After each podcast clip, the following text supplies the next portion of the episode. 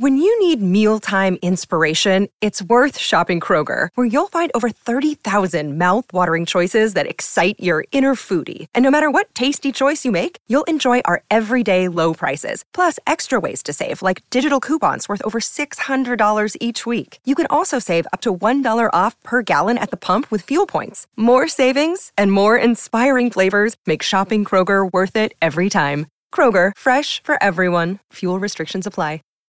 When you need mealtime inspiration, it's worth shopping Kroger, where you'll find over 30,000 mouthwatering choices that excite your inner foodie. And no matter what tasty choice you make, you'll enjoy our everyday low prices, plus extra ways to save, like digital coupons worth over $600 each week. You can also save up to $1 off per gallon at the pump with fuel points. More savings and more inspiring flavors make shopping Kroger worth it every time. Kroger, fresh for everyone. Fuel restrictions apply.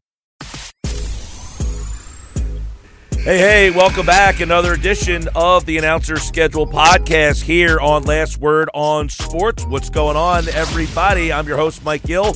Phil DeMont Mullen, he is the voice, he is the face, he is the handle that you follow at Announcer Skeds. We're back with another great edition of Announcer Schedule podcast here on Last Word on Sports. And uh, Phil, we got a lot to discuss today as we are past football. We're now past the Jewel event of the All Star weekend. We get into the NBA stretch run. We got hockey down the stretch. We got baseball starting, March Madness, the XFL, very innovative. We got a whole bunch to discuss on episode 37. What's up, man? Hey, Mike, uh, great to be with you. Yeah, you know, we you think that hey, the Super Bowl is past and it's time to, you know, breathe and and relax a little, but there's more news as ever and um, across all sorts of sports, a lot happening with Major League Baseball as we're, we're heading into that season. Of course, uh, March Madness right around the corner as well. And yeah, can't wait to to get into today's episode as far as breaking it all down, all that's happening around the world of announcing. Yeah, we got the uh, you know, March Madness coming up, my favorite time of the year. We're going to have the Masters coming up here, uh, which will be great to discuss as well. But before we get into that, like, rate, review, subscribe, leave comments, reviews on uh, wherever you're listening on the platform. And uh, make sure you let your friends know more about announcer schedules. If you're looking to go to any of the upcoming conference tournaments across the country, plus the March Madness venues for the big dance, we at Announcer Schedules want you to use Ticket Smarter for your ticket selections and prices. Download the Ticket Smarter mobile app or go to ticketsmarter.com for a tremendous selection to all the big college hoop games upcoming in March. Your purchase is 100% secure through their system and competitive prices on the secondary market. Use our promo code HOOPS23 to take $10 off your order. That promo go- code is good as many times as you use it. Go to a game on Tuesday, use the code. Go to a game on Thursday, use the code HOOPS23 for $10 off your order from Ticketsmarter.com this March. Think smarter, Ticket Smarter. Remember, use the announcer schedule podcast code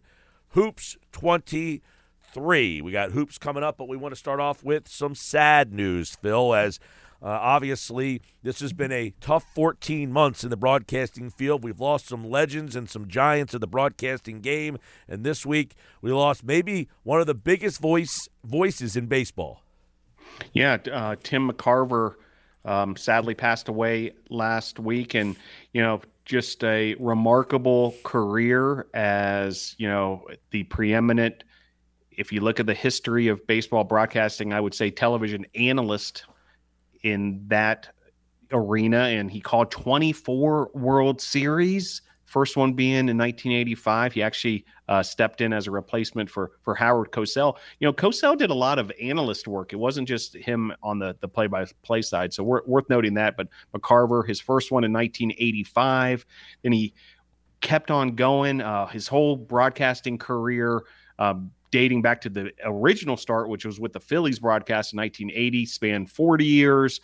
Phillies, Mets, Yankees, Giants, Cardinals, but so many World Series in particular, 24. That's a huge number. Um, a ton of those, obviously, in in you know, more recent years with Joe Buck and, you know, a polarizing figure in a lot of ways as far as, you know, the, you know, his style and some of the things he said. He, he got fired from the Mets at, at one point and, you know, just, a lot of fans and you know critics took shots at him and things like that but the bottom line is you know he wrote the book on a lot of how baseball analysis is handled in tv broadcasting and you know um, really like you said in these last 14 months yet another giant we have lost uh, if you think back of these these four in particular in the last 14 months john madden vin scully Billy Packer, who we talked about just a couple weeks ago uh, from college basketball, and Tim McCarver um, have all passed away. So,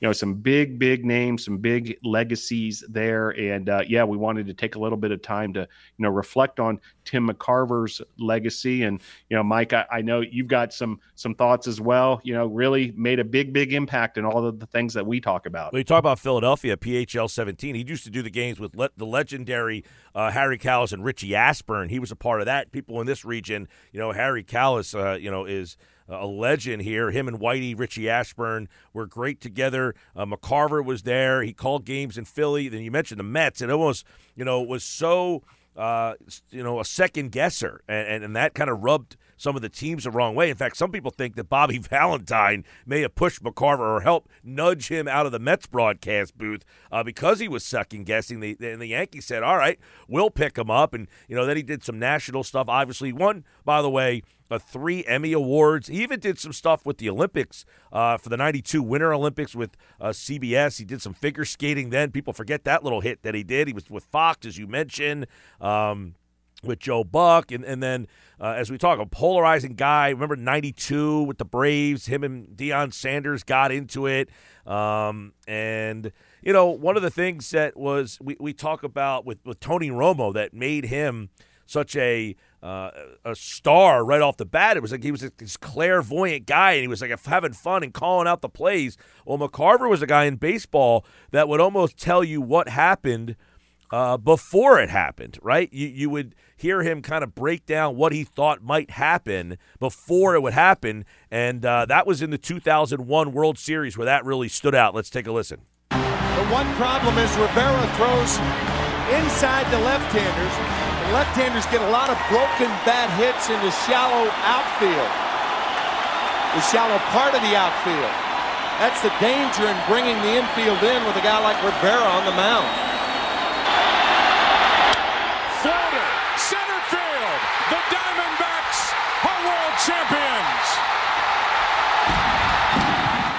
Joe Buck on the call, as you heard uh, Tim McCarver say, hey, inside pitches, that's what Mariano Rivera is known for. Don't bring the infield in. Infield's in, little flare into center. Maybe one of the most famous endings to a World Series ever. And McCarver was all over it before it actually happened. And, you know, that's just one uh, example of when he was able to kind of be a clairvoyant type of broadcaster and tell you what was going to happen. He also did it uh, in this game back in the 96 Classic. I think Wohlers is going to the breaking ball too much. This situation right here, this is a game situation. It's almost like Bobby Cox is shaking his head. If you get beat, you want to get beat on your best pitch, not your third best pitch. Again, the 2 2 to Leyritz.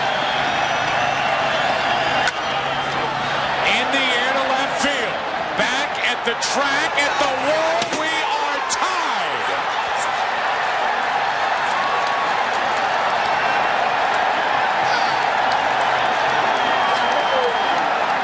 And that famous home run from Jim Leyritz in the 96 World Series, Phil, he's saying you don't want to get beat with your third best pitch. There's the third best pitch delivered into the left field seats.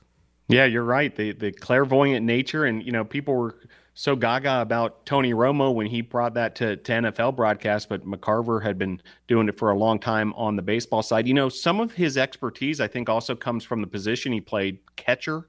You know, it's someone who's involved in every single, you know, pitch and, you know, just sees so much happening there on the field during his playing career, which was a, a great one as well. You know, he, he caught for just absolute legends over over time, including Bob Gibson for many many years and the with the Cardinals.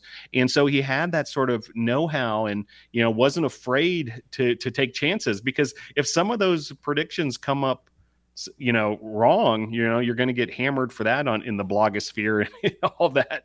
But uh, yeah you know you, you mentioned the 1996 world series. We heard that clip there. That was actually fox's first world series in 1996 and it was also joe buck's first world series as a the play-by-play announcer at a, a much younger age than he is now of course and you know it was a three person booth buck Tim McCarver and Bob Brenly. And the Pre-game host and also handling the trophy presentation for that game was a name that we've been talking about on the announcer schedules podcast chip caray who recently took the job for the St. Louis Cardinals after working for the the Braves for all those years. And then you mentioned the 2001 game. That was probably the the most famous call that you know McCarver's made, or at least the one that's made the rounds the most. And that once again was Buck and McCarver. It was actually the first time it was just a two person booth with Buck and McCarver, you know, with Buck McCarver and Bob Brenly prior to that. Um, other uh, contributors on that broadcast, Steve Lyons was the field reporter, if you remember that name, and also Jeannie Zelasko handling the, you know, the kind of the pre and post game uh, studio uh, work. But um, really, uh, you know, fascinating stuff when you look back on his career. You know, the guys he worked with on the play by play side, we've been mentioning Joe Buck, but Joe Buck's father, Jack Buck, you know, he did a couple World Series with him uh, back in the early 90s on, on CBS. Uh, he originally worked with Al Michaels on the World Series games. That first booth, Michaels, Palmer, and McCarver. And uh, yeah, you know, he went on to work with Sean McDonough for a couple of them with CBS and just a, a fascinating career who of a guy that you know like we have been saying was polarizing at times but at the same time you know wrote the book in so many ways on tv baseball analysis. Yeah, he's also in the Hall of Fame, by the way, Ford Frick Award winner. Uh, so obviously uh, a giant in the baseball announcing world. And this was his final si- sign off with Joe Buck, 2013 Red Sox Cardinals. 34 years ago, my obligation shifted from the field and the players to the booth and to you, the viewers. Fairness and accuracy and honesty have always been my goals, along with teaching you something you may not have known about this great game.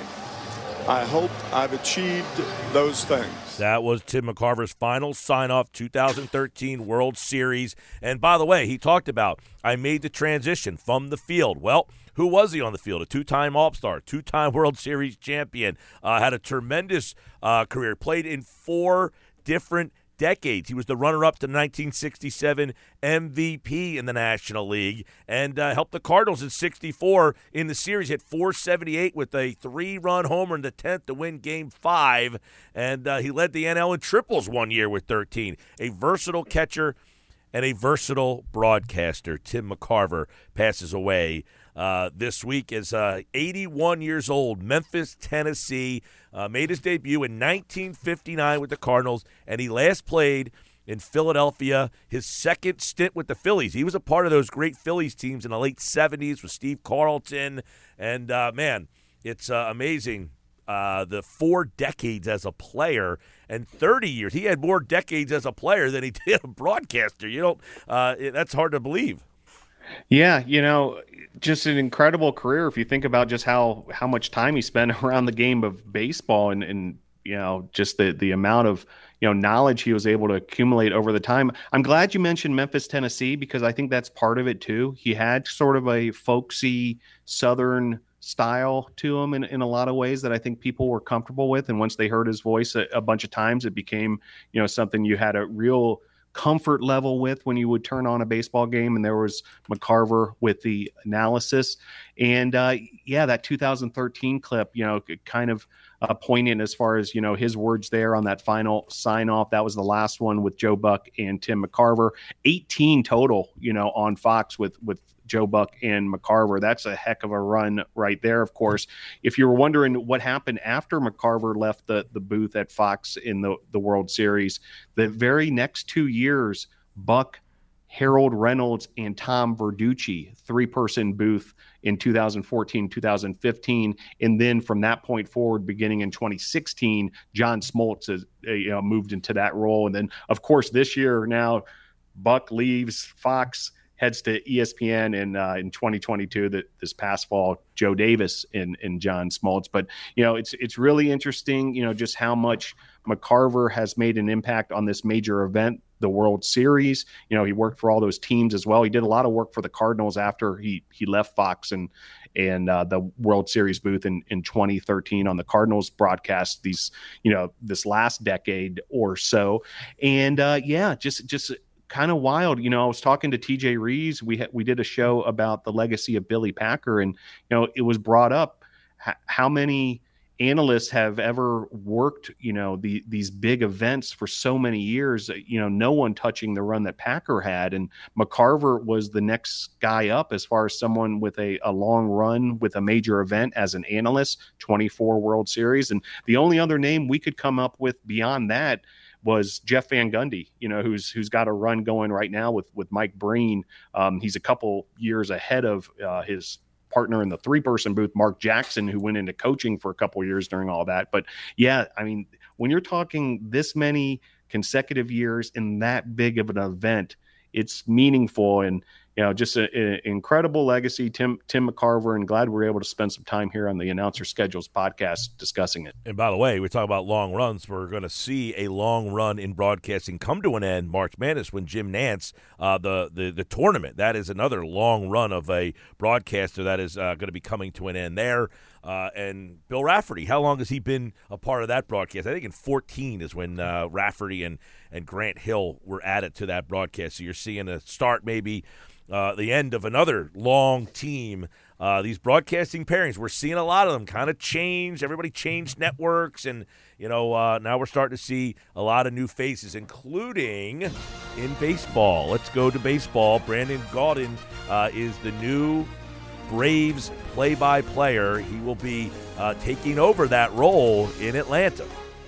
Yeah, you know, we actually got this news in the, the middle of last week's podcast, and you know, kind of the dust has settled a little bit more, and you, you know, you it comes into um, clarity as far as you know, just the connection that Gaudin has with the Braves and so forth, and it, it's really kind of a cool story. You know, he's 39 years old.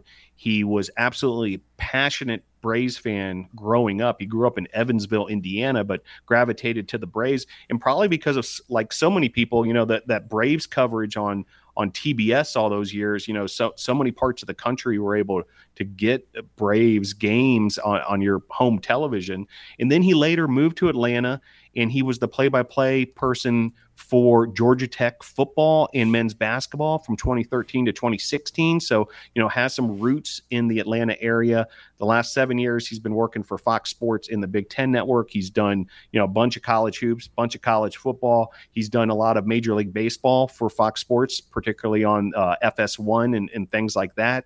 And uh, yeah, this is a, a big, big gig. You know, Braves, one of the, the biggest – you know followings across Major League Baseball, and you know a, a great legacy as far as the announcers who've worked over the years with the Atlanta Braves. And this is kind of a dream job uh, that Brandon Gaudin was able to to secure. And congratulations to him. The last note I just want to mention, you know, we mentioned Fox Sports and Big Ten Network. He has indicated that he's going to continue to work for those entities as well. You know, I would you know be interesting to see how that all works itself out during kind of the crossover season once football gets going and baseball still happening at the same time. But you know, he will continue to call games for Fox and the Big Ten Network. You know, I think he's on some college hoops, you know, this weekend and things like that. So, um, you know, big news as far as that replacement for Chip Caray. We mentioned him going to the Cardinals. Brandon Gaudin now with the Braves. He also has Westwood One duties. We'll see. He's on the tournament. He's done college football. Uh, so we'll see if he is continuing on Westwood One because, like Tom McCarthy with the Phillies, who has been a guest of the pod, you can go back into the archives and check out our conversation with T Mac. Uh, you know, there's some games late in September where he'll miss the Phillies game to go call some NFL games. Now, he does that on CBS Sports. He's also Westwood One, but we'll see if Brandon will uh, maintain his Westwood One radio duties as well. He's also uh, replaced Jim Nantz.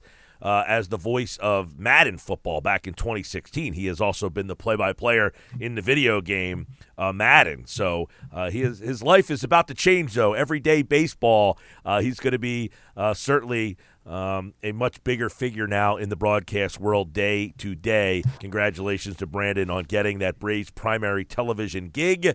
As one career begins, one ends in Arizona.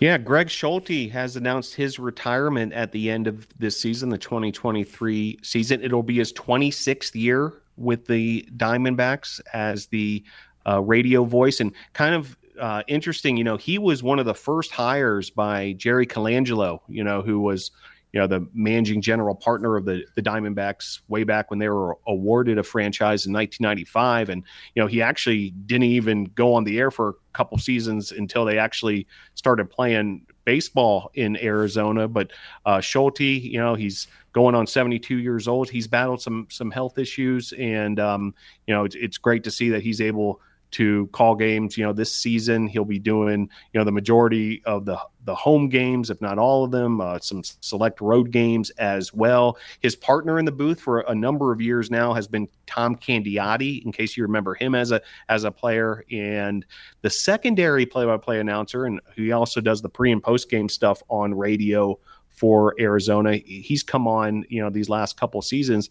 Chris Garagiola, we mentioned Joe Garagiola as a fellow uh, catcher who who was a uh, big time analyst in the television world when we are talking about Tim McCarver. Well, Chris Garagiola is Joe Garagiola's grandson and he's uh, you know made his way up to the majors, and so you know we'll see him filling in for for Schulte sometimes this season in 2023, and then you know this will be another opening that we'll continue to monitor. You know we've talked about it time and time again that you know these jobs don't come up that often and they are you know valuable to to everybody in the industry. So it'll be interesting to see where the diamondbacks radio goes ultimately. Yes and he had some memorable moments for the arizona diamondbacks. Let's take a listen 19 strikeouts for randy johnson he goes into his windup here's the pitch he struck him out he's got 20 and he points to the sky with his glove 20 strikeouts for randy johnson He looks in. He's got his sign. The big unit ready.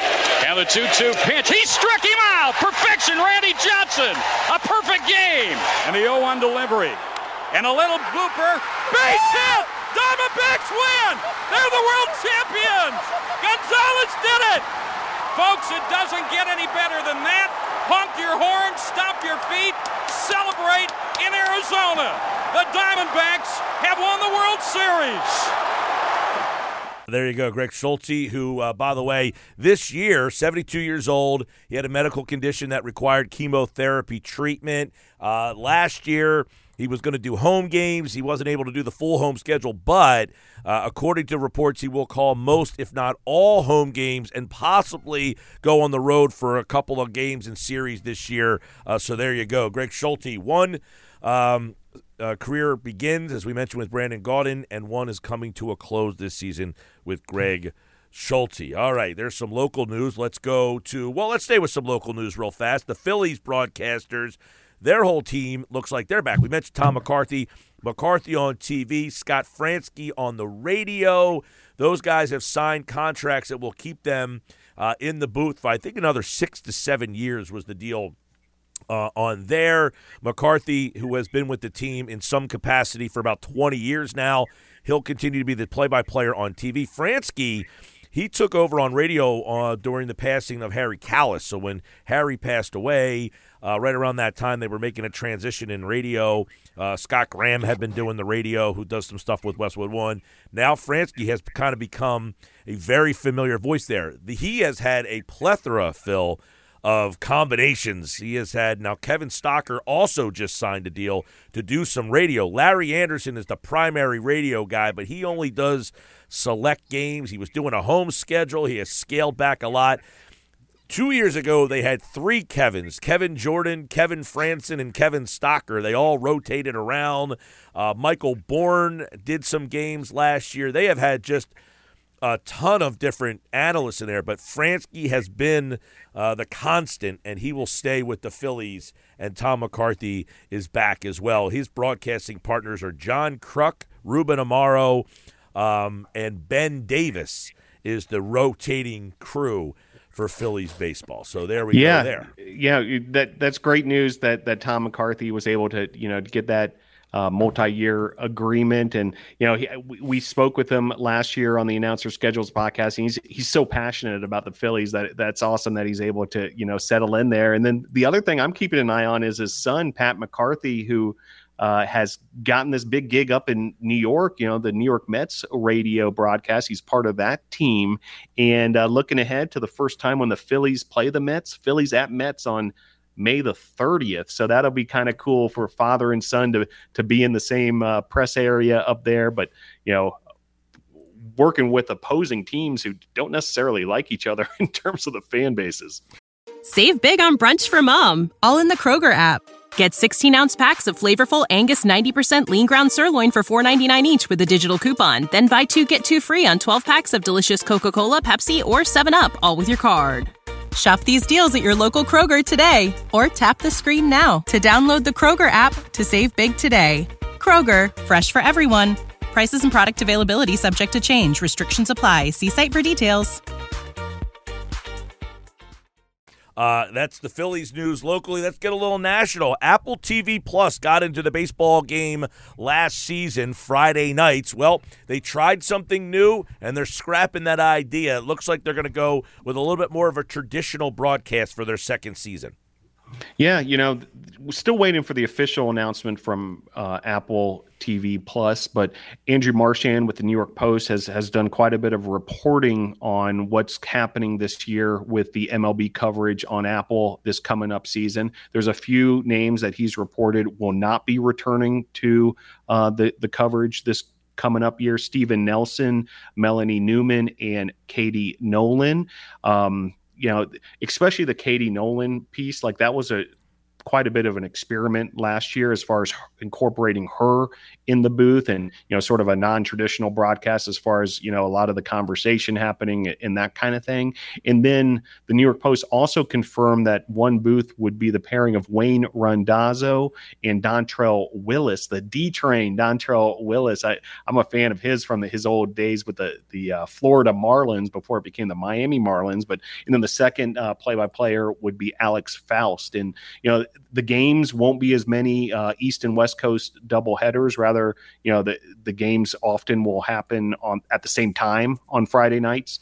So you'll have two games, kind of more in the the, the East Coast prime time window. And uh, yeah it'll be be interesting to see you know as apple tv plus continues to evolve as a you know major sports entity you know they're they're being talked about in some of these conversations as far as future rights deals with some of the other properties across national sports. So we'll continue to to monitor this as well. But uh, yeah changes adjustments for Apple TV Plus going into this season. Yep, and uh, the Hunter Pence was also a part of those broadcasts last year as well. They said he might be back in some capacity, so that's something to keep an eye on uh, for Apple TV Plus. Uh, all right, let's transition from baseball. NBA All Star Weekend has come and gone. The, the the ratings not good. It was the lowest rated All Star game ever. And uh, yet, Brian Anderson, Candace Parker made some history, though. Reggie Miller, Dennis Scott, they were the voices that you heard mostly during All Star weekend. Yeah, you know, the, the All Star game is quite a issue, I think, as far as, you know, you, you look at the NBA, you look at the NFL Pro Bowl, you know, you, you look at the athletes themselves as far as their – willingness to you know play hard in these things and things like that. I mean there's no there's no defense being played in these games. And i think the fans have started to catch on a little bit that hey you know these aren't the most competitive games and maybe there's not really a, a reason to tune in. Uh, that being said it's still a major major industry event. And this one taking place in salt lake city last weekend.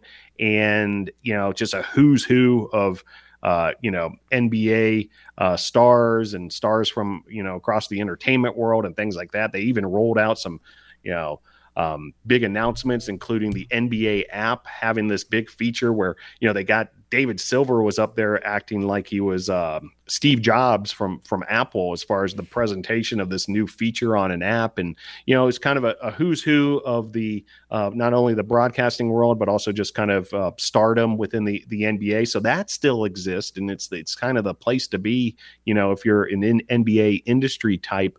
Um, back to the game, you know, a couple things that you know got my attention. Brian Anderson had the call on the play-by-play side. You know, his second year doing that, so that was a a, a big get for him. Candace Parker made history as the first female analyst uh, covering an NBA All Star game. And then Dennis Scott, we spoke about him briefly on the last program.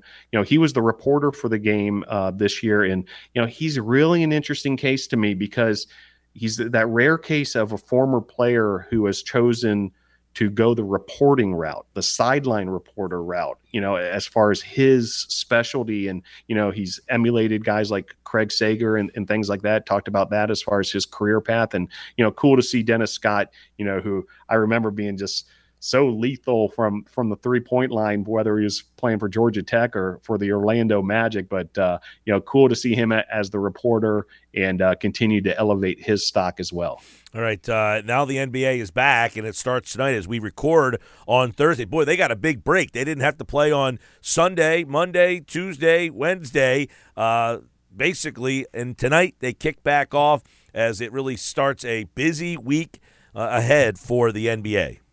Yeah, Thursday night, a couple games on on TNT, and then we move into Friday, Saturday, Sunday, where ESPN and ABC really take over things. Uh, the games on Friday night, Heat and Bucks, Dave Pasch and Hubie Brown there. Uh, Thunder and Suns is the late night game on Friday night. Ryan Ruocco, JJ Redick, and Richard Jefferson. Saturday night's got a got a prime time game with, of course, the the number one team. That's Celtics at Sixers. Breen, Van Gundy, Jackson, and Salters. Uh, radio coverage on ESPN Radio for that one, Mike Couzens and Vince Carter. And then there's four games across ABC and ESPN on Sunday. And I think this is sort of a reflection as much as anything of that, hey, the football season's over, you know, time to, you know, really uh, get the NBA on some of these prime time uh, time slots and that kind of thing. We'll see Pasch and Hubie Brown again for Suns Bucks. Uh, there's more radio coverage that day as well with Kesty and PJ Carlesimo. And yeah, you get four games in total on Sunday. So the NBA cranking back up after that All Star break. And then the college basketball season is coming down the stretch. Just a couple of games left before we get to all the conference tournaments, which begin on the 8th of March. The ACC, the Big Ten, the Patriot, the Big Sky, uh, the Big 12, the ACC, you name it. The tournaments are about to begin, uh, but not before the final big weekend here at College Hoops. Yeah, yeah, big big weekend coming up. Some some heavy hitters on Saturday in particular that you know a lot of folks will be tuning into. Texas Baylor, that that's a huge matchup. Dave O'Brien, Dickie V, and Kris Budden on that call. Your alma mater, West Virginia, heads to Lawrence, Kansas for a game on ESPN at four o'clock. That's Mark Neely and Chris Spatola. Um, I'll be keeping an eye on Florida State at Miami at 4 p.m. on ESPN2, Anish Shroff and Jordan Cornette, And then uh, Virginia UNC on ESPN, Virginia Tech and Duke with Wes Durham and Debbie Antonelli, the primetime game on ESPN. So um, all sorts of action across ESPN, CBS Sports Network, Fox, you know, on down the the dial. And uh, yeah, it's that time of year where these games mean more and more, more eyeballs will be will be on them, and you know big opportunities for all these announcers. All right, uh, college basketball, one of my favorite times of the year. The tournament uh, will certainly be all over that because that will be a busy time. Westwood One Radio has the tournament. Westwood One Radio, Compass has the Big Ten. Westwood One has the Big East. ESPN has the ACC, the Big 12, and the Pac 12. So a lot of radio broadcasts will be happening as well. Always love to give my radio brethren a little extra push there uh, as the tournament comes down the stretch. NHL, they just had their Stadium Series game, and now they're pushing towards the playoffs. Yeah, the Stadium Series game, that was a big hit, you know, up in the, the state that I'm located in, in, in Raleigh, North Carolina. Looked great Carolina on TV, Hurricanes. by the way. What's that? Looked great on TV. Yeah, yeah, I thought so too, and you know, just a great production there from from ESPN. Sean McDonough handling the play by play work. Uh, Marty Smith was part of that coverage, which was interesting. The first ever, uh, you know, uh, hockey uh, game for for Smith that he did on television on network television. So so that was cool what he brings to the table, and you know the NHL continues to march on whether it's on TNT or ESPN and ABC. We've got some games this weekend. Uh, you can keep an eye on, you know, former guest of the podcast, Bob Wischusen. He'll be on the game on Saturday, uh, the second of two games, Penguins and Blues at 3:30 p.m. ABC. Uh, there you go. Some hockey down the stretch. They come. And uh, let's get into the football. I thought the XFL, by the way, uh, maybe we probably should have given a little bit more love to this XFL, a little higher on the rundown here. But the XFL had an innovative weekend of week two coming up here. We can highlight the broadcast team, but I thought the broadcast itself. We had Gene Steratore on, who's the rules analyst for CBS, but I thought they did a really good job with Dean Blandino and taking the viewer into the process of the review. And uh, that was a big one. I thought the XFL had a nice first weekend as week two comes ahead uh, this weekend. Starts tonight, 9 o'clock. If you're listening on Thursday, you get a game tonight. Saturday, a game. Sunday, double dip. But talk a little bit about what you thought about uh, what the XFL always kind of innovative and bringing some things in to the broadcast. Yeah, I, I caught quite a bit of this. You know, traditionally, if I if I were to find spring football on the dial, I might watch for a few minutes and then, you know, turn away because it just isn't that compelling to me. However, this Fox broadcast, um, or rather the, the ESPN broadcast, but, you know, the Fox uh, personality of Dean Blandino being part of it was fascinating to me, you know, and it's not like he was a TV guy on these shows in these games. He was the vice president of officiating and playing rules for the entire league, and he was in command central. You know, basically uh, as the lead review official. You know, and so basically, you know, a review would come up like it does so often that we've seen you know countless times in the NFL or, or college football, and Blandino would go through the the decision making and he wasn't doing it for television. They had him mic'd up and they had cameras on him things like that. He was doing that doing this for the game. He was he was the official. And so you really got to see for the first time in in my opinion like the the micro of it all and in, in the, the the analysis and the thought process and the communication between you know the, the replay official and the officials on the year on the field and that kind of thing. And that kind of transparency i thought was fantastic. And i think it actually could could help the NFL in a lot of ways where you know there wouldn't be so much hemming and hawing after some of these calls because when you do hear the officials talk it through and and, and give their you know rationale more often than not, it, it makes a lot of sense. But a lot of times this stuff is, you know, cloak and dagger, and you know, you're not able to to to hear or see what what's actually going on, and so you know, it, it leads you to speculation, that kind of thing. But I thought it was a really cool innovation to the broadcast. Uh, Dean Blandino, obviously comfortable in on a microphone in front of a camera, but he was doing his job as the the official as much as anything, and uh, we were able to see that process at the same time. And so I thought that was a cool feature. There were some other rule changes that they had as well that that they were rolling out, which were kind of interesting, like how they go for extra points and that kind of thing. But all in all, I thought it was it was a pretty cool debut for the XFL Week One. Yeah, absolutely. I thought the uh, the broadcast crews uh, got some good stuff from them. Uh, as we were talking about the hot mics, by the way, uh, another innovative thing, the coach's hot mic. You had the uh, Wade Phillips, the venerable Wade Phillips, on the sideline, and there's a play late in the game where Orlando on the other side does something. The coach says something to Wade. He says, "Well, he doesn't know what the hell he's doing. He's not even a real coach over there." Talking about Terrell Buckley uh, who was a former player, of course, and uh, Phillips essentially called him out, and the announcer um, came right out and said, "Well, there you go, bulletin board material there. Like you can't hide; these mics are everywhere." So uh, that was a very interesting part of the broadcast. That was the late game on Sunday night. Uh, that I heard that. And I watched quite a bit. I'll watch again this weekend. And we have a lot of broadcasters who were a part of that league. Anthony Becht, who, by the way, was a a classmate of mine at West Virginia. We actually played intramural basketball together on the same team uh, at West Virginia. He was a football player. I did radio there. We became friends through that, and then he ends up getting into broadcasting. He's done Jets pre and post stuff with the Buccaneers, two of his former teams, ESPN college football analyst, and now he's the head coach of the St. Louis Battlehawks. But we've got a bunch of people in this league who have some media background. Yeah, you, you mentioned Anthony Becht, the head coach for St. Louis. Also, Rod Woodson. Uh, folks, I'm I'm sure remember him. You know, Pro Football Hall of Fame, uh, just an incredible defensive back all those years for the for the Steelers. Well, he's done a lot of broadcasting work uh, whether it be Ravens radio in recent years, Westwood One radio, network television, you know, over over the years as well. Well, he's the head coach of the Las Vegas Vipers franchise. So you see Woodson in the in the coaching role, and then Daryl Johnston, you know, who's the analyst on the number two Fox team uh, with Joe Davis this past year. He has a huge title as well uh, executive VP of football operations.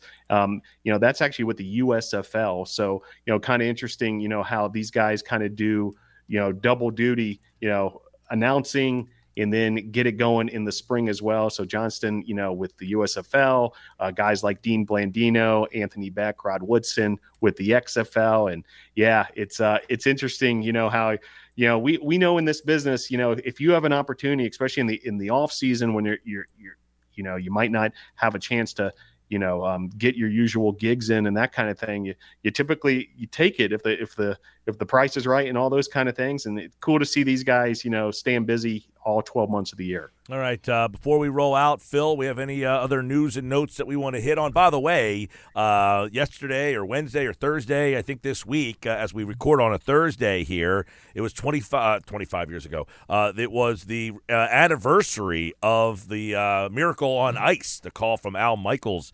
that was something else that happened this week. So a great moment in broadcasting that was circling around the social media feeds, I guess, on Wednesday. Uh, 40 years ago, 41 years ago, I guess uh, that happened. Uh, and, and, obviously, that was one of the great broadcasting moments. 40, what, three years ago? 43 years yes. ago, yeah. 1980, uh, February 22nd, 1980 in Lake Placid. Obviously, the famous, uh, you know, Do You Believe in Miracles from Al Michaels. What people might not remember is the analyst who was working with Al Michaels, who was Ken Dryden, you know, who had a, a you know stellar NHL uh, career, and he was the analyst. And you know, I was listening to the call quite a few times, and you know, the thing that keep kept on popping up to me was Dryden was sort of the the secret sauce in it all. You know, everybody talks about at the Al Michaels call, but Dryden, in a subtle way, is able to to uh, get in there as well, which is really cool. Yeah, February twenty second, nineteen eighty.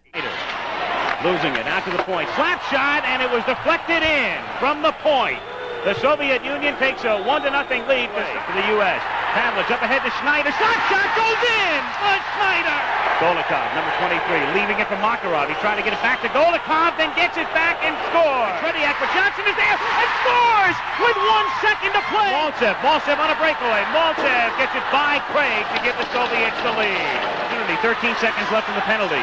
Weak shot for Davis, followed by Johnson. They score. Craig, he's making too many good saves. Eruzione scores. Mike Eruzione. Right now, Morrow up to Schultz. Five seconds left in the game. Do you believe in miracles? Yes!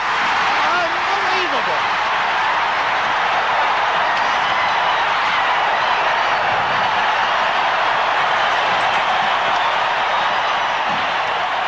And even a young Al Michaels there, letting it uh, drag out there, letting the crowd kind of take over. Do you believe in miracles, Phil? Is there a more iconic call in the broadcasting lexicon? No, it, I I think without a doubt it's the undisputable number one. And uh, yeah, you know, again, like I do want to point out Ken Dryden in his contributions. You know, he snuck in that it's over, and then also you know this unbelievable. And you know, we talk about that as far as you know, like that organic reaction happening. I mean, this was such a monumental you know part of of sports history.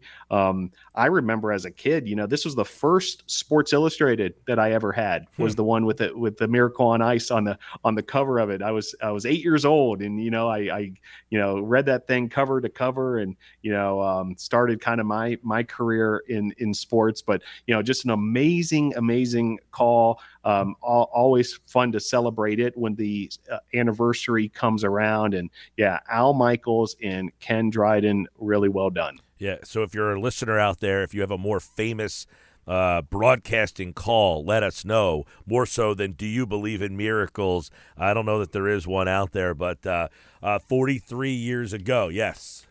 Yeah, just just one more item uh, before we sign off today, Mike. I want to mention is this documentary about Gus Johnson. I don't know if, if you got the chance to see it yet, but it's been making its rounds. It was it was debuted on uh, Fox this past weekend. Uh, back to school with Gus Johnson, and it's on replay a, a few times here and there on FS1. I'm sure it's available uh, somehow. Um, you know, through streaming also. But this was really, really well done. A one hour documentary about Gus Johnson. We talked to him about him last year, how he was going to Harvard in his spare time for this, you know, really uh, uh, amazing leadership program that, that that they offer, and he's with these uh, you know leaders from throughout the country in all of these different areas of business and whatnot. And Gus Johnson's able to juggle that along with his announcing season with college football on the highest level as the number one team for Fox. So in the documentary was tremendous. Like you're able to really get to know uh, who Gus Johnson was and what he's all about. You're able to see this, you know, experience of his at Harvard and just how meaningful that was to him. But also you got to see behind the scenes how he juggled it all, and also some of the Fox uh, television production side of things. They they brought you into some of these production meetings. They had one with uh, Jim Harbaugh that you know you, you got to see it from the inside, and you know Joel Klatt, Jenny Taft, part of part of that team as well. So just really really well done. And if uh, you know any of our listeners out there haven't seen it yet, uh, be sure to check out that Gus Johnson documentary. All right. Uh, episode 37 is a wrap. That's it for the Announcer Schedule podcast. And uh, don't forget, like, rate, review, subscribe, tell your friends, ask questions, leave a comment, let us know what you like, and uh, we'll continue to move on. Episode 38 next week. Last Word on Sports is where you can find this and our other podcast. Tell me a story I don't know with George Hoffman. And of course, TJ has uh, the sports media podcast on Last Word on Sports, and you can check those guys out as well. That's where you can find our pod Thursdays right here. So if you're listening today, enjoy. If you're listening over the weekend, have a great weekend. We'll be back next week. And of course, for Phil, I'm Mike. Have a great weekend, everybody. This has been episode 37 of the Announcers Schedules Podcast.